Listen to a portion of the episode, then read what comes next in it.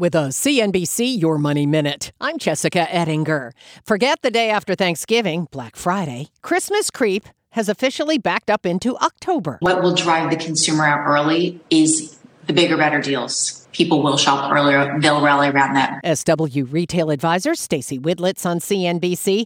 Retailers are all about Christmas in October. The second two day Prime Day sale of the year is this week.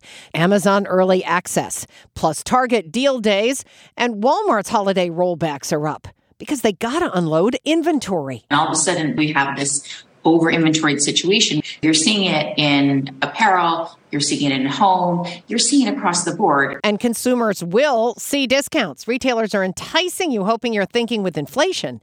Prices are only going to go up closer to the holidays. Lots more on shopping smart at CNBC.com. I'm Jessica Ettinger, CNBC. From a flat tire in the city to a dead battery on a distant drive.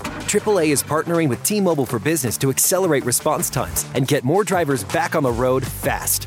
Our nationwide connectivity powers location telematics, so AAA's fleet can find stranded drivers quickly while being fully equipped with the in vehicle tools to have answers when they get there. This is elevating the member experience. This is AAA with T Mobile for Business. Take your business further at T Mobile.com slash now.